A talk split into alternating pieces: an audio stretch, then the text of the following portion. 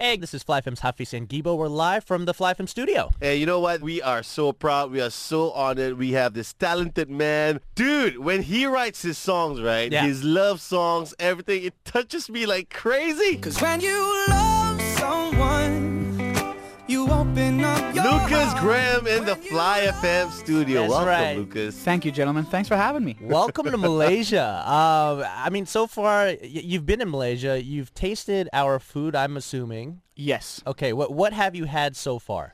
Well, what was the the, the sticky rice I just had for breakfast? The Pulut. spice, the Pulut. pulut sticky rice. Yep.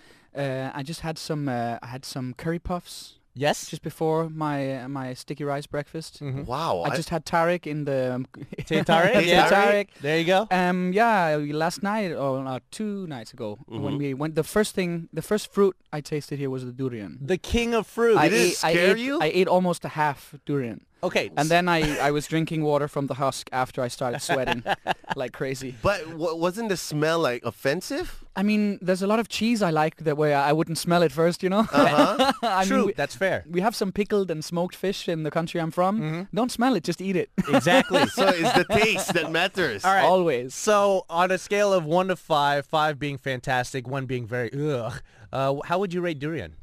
A three or four. It's not my favorite fruit, Mm-hmm. but I mean, I, I won't say no to it. I mean, I would like to try the sticky rice with durian Oh, that yes. everyone's talking about. Oh, Yes. Because the other one, uh, the other durian I tried is what from uh, from northern Thailand, which was more sweet and more like uh, fruit. Yes. The one I Okay. tried here in Malaysia was more custardy, like Oh, savory, Yes. savory Oh, custard. That's yes, right. Yes, there's different kinds of durian. Mo- I mean, they have different textures and whatnot. I mean, you have different kinds of uh, kinds of apples and pears, you know, Correct. different types Yes. of berries. I, If there Yes. was not mm, like uh, different types of durian, I would be surprised. and, y- and you even had mangosteens. yeah, mangosteen is probably my favorite. Because it's sweet and nice, right? Sweet and, and a little bit sour. I do- like sour. Do you know that if you eat durians, if you don't want that like awful smell from your mouth, you got to eat mangosteens to neutralize it. well, that's why I didn't smell of the durian. then. Yeah, you, you smell good. I can't smell it now. Yesterday, my breakfast was basically lichen, uh, durian, rambutan, and then what's the little small, uh, the, s- the small, no, He's checking in with his team. yeah, but uh,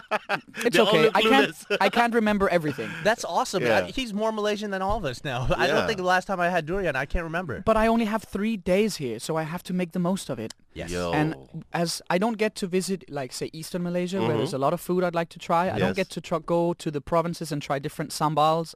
So, and I don't even get to see the rainforest or the beaches, right? Yeah. Right. So, what do I do? I I t- try and taste your country. you are are you gonna be like the Anthony Bourdain here?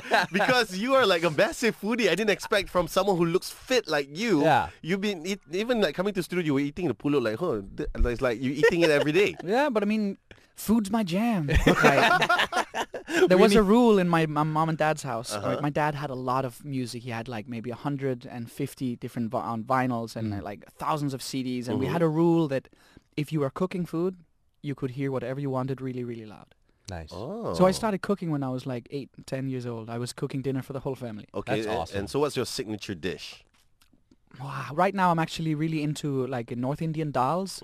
Make them sp- spicy enough to have to where you need the uh, raita. Dude. Wow. Dude. So you can you can handle the spice. Oh yeah, yesterday we went for uh, for uh, for like uh, local Indian food, Mm-hmm. and we had uh, tosa, we had Oh. the the roti, the big the roti, crispy roti, the really long one. What's Yep. it called? uh, roti tissue. roti tissue. Oh my god. A you little know too what? sweet for my flavor, but it was Yo, really good. Lucas, I think if you talk about food, it will never end. No, no, no. I, Right? I thought we were here to talk about music. yes, exactly. So let's talk about your music. okay, awesome. we're gonna talk about Lucas Graham, especially on his latest single "Love Someone," and that's coming up next. Hey, thanks for tuning in to Fly FM. This is Fly FM's Hafiz and Gibo live from the Fly FM studio. Hey, we got Lucas Graham in the studio with us. When you love someone, So Lucas, you've been touring like mad Yeah. every single day.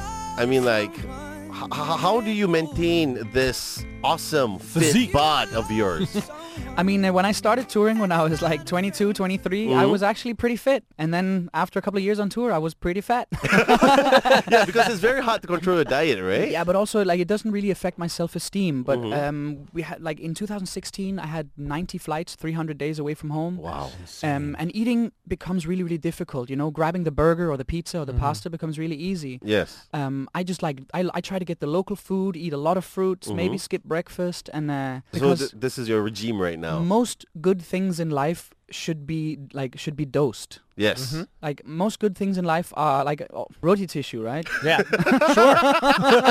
that is so bad of an example to have because roti tissue is so huge. yeah, but my It's point is that sugary. you shouldn't. You should share it with someone. You're not supposed to Yes. eat it all on your There own. you go. yes, that's right. So- Sharing is caring. Sharing is Exactly. caring. So uh, right now, in, for your album, right, um, s compared to your previous album, this is your third one. Yeah. Um, uh, what kind of inspiration did you get to produce this one? I mean, my daughter, of course, is a huge inspiration, but also Mm-hmm. my my fiance because she is such an amazing mother and she's a really supporting uh, like girlfriend in all of this that I'm doing. I have a Mm-hmm. crazy life, you know, touring all around the world. So writing "Love Someone" to her, I mean, if I work too much, she might leave me one day. Um, That, That is true. she might. You got to limit your love sometimes. you know? Exactly. I mean, you should marry someone that you don't really like, so if she leaves you, it's okay.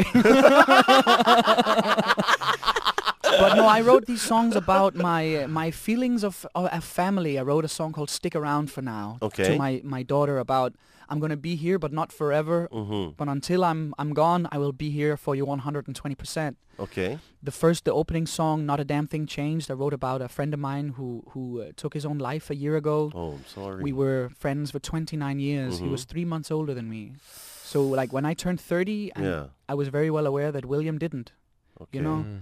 then the, the last song on the album is then about getting married like my it's called say yes Mm, but she said yes to me yeah. and we're going to get married in the church where i buried my father Wow. where i buried my friend william and everybody else from our community you know wow. Wow. It's like a full circle there. Yeah. and and I um this is the first album that we've ever written that is one it's like a, a contained masterpiece of art. Yes. The other albums was like a song from here, a song from there. This album was mostly written from September to May, Okay. September 17 to May 18. So it was very a co- very a very compact creative process. All right. So usually when you write the songs, right, I'm sure you're going to preview it to your loved ones. Were there times where they'll be like, ah, I don't like that chorus. Yes, when I played uh, I I uh, played the first version of Say Yes to my girlfriend and, and she got really mad and she was like, "You know what? If if a song about us getting married is going to be all about your dad, I don't even want to get married." Oh, man. So she she's your biggest critique. I think I'm probably my biggest critique, but then uh, as soon as I'm really, really satisfied with something, uh, my mom or my fiance can like tear it apart, and I'm like, okay, I'm just gonna go to the garage and shoot myself. so how do you convince them that hey, it's okay? We don't need to do any retouch on this, you know, songs. I have to say, depending on the arguments, uh, Mm-hmm. I, I, I, re- I changed say yes st- like drastically. It was, it's a completely different song. It has the same sentiment. Okay. I'm going back inside that church again Yeah. to marry her, and now let go of him. Yes. So you actually had to change up the lyrics. The lyrics are the same. It was the chorus that had to be scrapped and rewritten. The power of love. The power of women. Oh My gosh. Hey, what's going on? This is FlyFM's Hafiz and Gibo, live from the FlyFM studio. You can tweet us anytime you want at FlyFM958. And we are so lucky because today we got Lucas Graham, the man who can touch your soul with his music. Cause when you love someone, you open up your heart. Yo, this song, right? It sounds so personal. Did it come from personal experience? I became a father two and a half years ago. Mm, And, uh, congratulations. suddenly, I became like mortally afraid of losing everything that I spent my entire life building. Like, I met my girlfriend when I was 18, and we became a couple when I was like 24, 20, yeah, 24. Mm-hmm. And and uh, we and now we like I was 30 years old, and she gave me the biggest gift of my life, my daughter Viola. Yeah. and suddenly I was like, "Ugh, I could lose all this. Like if if I work too much, I'll lose it. But if I don't work enough, I won't be happy. And yeah, and then you gotta like you know juggle your time because you find want to that spend time with your daughter. exactly, I mean, the first time we were invited to Malaysia, actually, Mm-hmm. um, I was right around the time of my daughter's birth. So I took seven weeks off, 2 ye- Mm-hmm. two weeks before she was born, and five weeks after. And uh, and and I mean. Yeah, I, I that's why we're here now only. Like it took such a long time to be able to find the time to come back. I mean, we, it's our first time in Southeast Asia and we're loving it. So Thanks. when your daughter came to this world, did you tear a bit? I, I when you saw broke down her. completely and Yeah? I, I loved her instantly and knew that, that from now on there was something more important than me in the world. Yeah. I, I- I know how you feel, man, because I got a four-year-old daughter. Wow. I mean, um, right now, oh, that must be an interesting age. interesting. she asks a lot of questions I can't even answer, and I feel bad lying to her most of the time, uh, which I shouldn't. You shouldn't. I know. But for your daughter, do- does she have a terrible two phase right now? I mean, you know, I think it's it's unfair to children to call it terrible twos. there are Sorry, there are I'm two one of those parents. there are two times Uh-huh. in a human being's life where you defend your independence as a human being. Okay. There's the the the defiance age that you just Yes. mentioned, and then there's the teenage.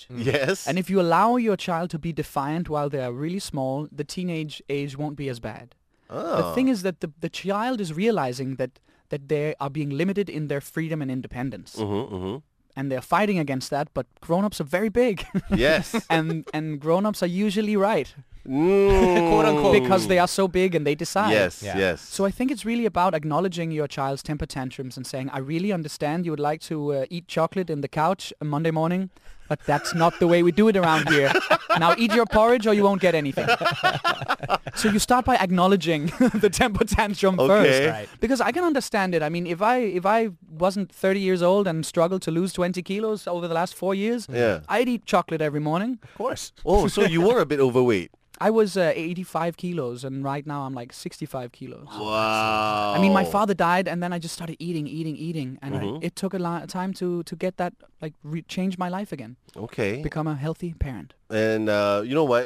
We got to get some tips from Lucas on how he can keep fit, and especially if you check out his Instagram, he's doing that. Is that a plank? Well, what do you call that? That is uh, what you call a planche, bent arm planche press. Yeah. And the other person that I know who could do it is the Canadian Prime Minister or Oh, can- President. okay, I right? need to go meet that guy. Oh, Yeah. Uh, w- We'll talk about your um, healthy lifestyle in a bit. Hey, what's up? Fly FM's Hafiz Gibo with you live from the Fly FM studio. Hey, the man that brought you Love Someone, we got Lucas Graham in the When studio. you love someone, you open up your So your songs are so romantic. You know? When you love someone like I durian, that could be the remix version, and Malaysians will actually give you a proper uh, Datuk Ship title. If you don't know what Datuk Ship is, it's like it's a big title. lah. Yeah. basically, It's like if- knighthood. Yeah, it's a knighthood. Okay. So if you did something like that, you might be Datuk Lucas Graham. You Oh, never I know. w- I, wouldn't mind that. Yeah. uh, but uh, for you, growing up, right, what would be your ultimate love song? I was a big fan of uh, you know the soundtrack from The Bodyguard. Oh Whitney gosh. Houston? Yes. I Whitney will Houston. always love you, yeah. yeah, Whitney. Wow, what a voice. Yes, incredible voice. Uh, have you ever performed that song? as a No, cover? uh, actually, I have once in 2014. A couple proposed, like a man proposed to his uh, girlfriend on stage at a really small concert, and we sang like a part of "I'll Always Oh, Love You" that? with the sa- like my saxophone player did the solo and everything. When she Oh, said that's yes, awesome. it was beautiful. That's awesome. that was great, man. So good. Uh, so li- we want to know you, your your personal life, as in like, what do you do on your free time? Because most of us, we just Netflix and chill, go YouTube. But you know, what does, net- no, I, mean, I thought you said you have kids. Netflix and chill mean something. I mean, Netflix and chill, watching kid show with my Okay, kid. There you okay, go. Okay, all right, okay. all right. Sorry. but what do you do during your free time? I mean, I like to read. Um, I'm a huge reader of, of both religious texts, uh, Okay. philosophy, and uh, and novels. Okay. I like to cook food for my family, uh, cook different types of food. Right now, I'm really into northern Indian cuisine. Mm. Um, you know, when someone asks you like, "Oh, do you like Asian food?" I'm like, "It's not. What What do you mean? Yeah. Are you do you mean northern Thai, southern Thai? Like what? what Wow, like this what man. province of Malaysia are we talking you about? just Like, categorize stuff now. yeah, Well, you know, I, it's, it's it's like, do you speak European? Doesn't really exist, right? Yeah. Like- that's true. You're a huge foodie, and you Yeah. also have restaurants. yes, I uh, have a stake in two Michelin star restaurants in my hometown. Whoa. That's uh, that's amazing. So so Yeah. what are these restaurants about? Uh, these restaurants are about local produce, and uh, they're about uh, showing both uh, foreigners and local people how we can utilize the herbs and the spices that we actually have in our own country.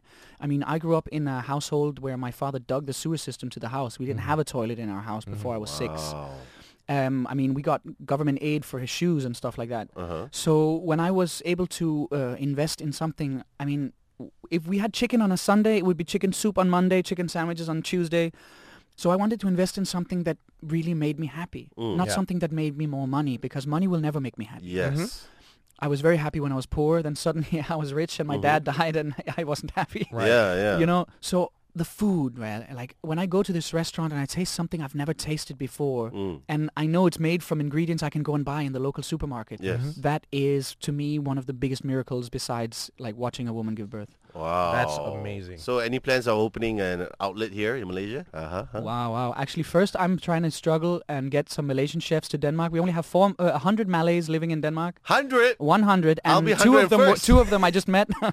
but I want to have a Malaysian restaurant in Denmark where we can get the mix, you know, the Yes. Chinese, Indian, Malay food in Yes. one so I can get, like I want I want to be able to get dosa like easy without flying to southern Dude. India or Malaysia for it, you know? You're going to be official uh, official ambassador of Malaysia for food, man. Absolutely. I mean, if I could just be a world food ambassador and then stop performing music and travel for food, I'd say yes to that. Don't say that. You're going to make food and perform at the same time. Uh, Okay, b- uh, that sounds a little weird, but we, we He'll be the first to do so. Yeah, okay, Lucas, before we let you go, is there anything that you want to share with uh, your fans or, you know, Malaysians in general? I want to say thank you guys for listening to our music so much. Thank you for connecting with my songs. I guess it's because family means as much to you Malays as it do does to us Christianites from uh, my tiny little neighborhood. Mm-hmm. I was humbled by beyond bel belief by the amount of love I've been shown here, and yeah, everything I haven't tasted yet, bring it on. Let's give it up for Lucas Gray!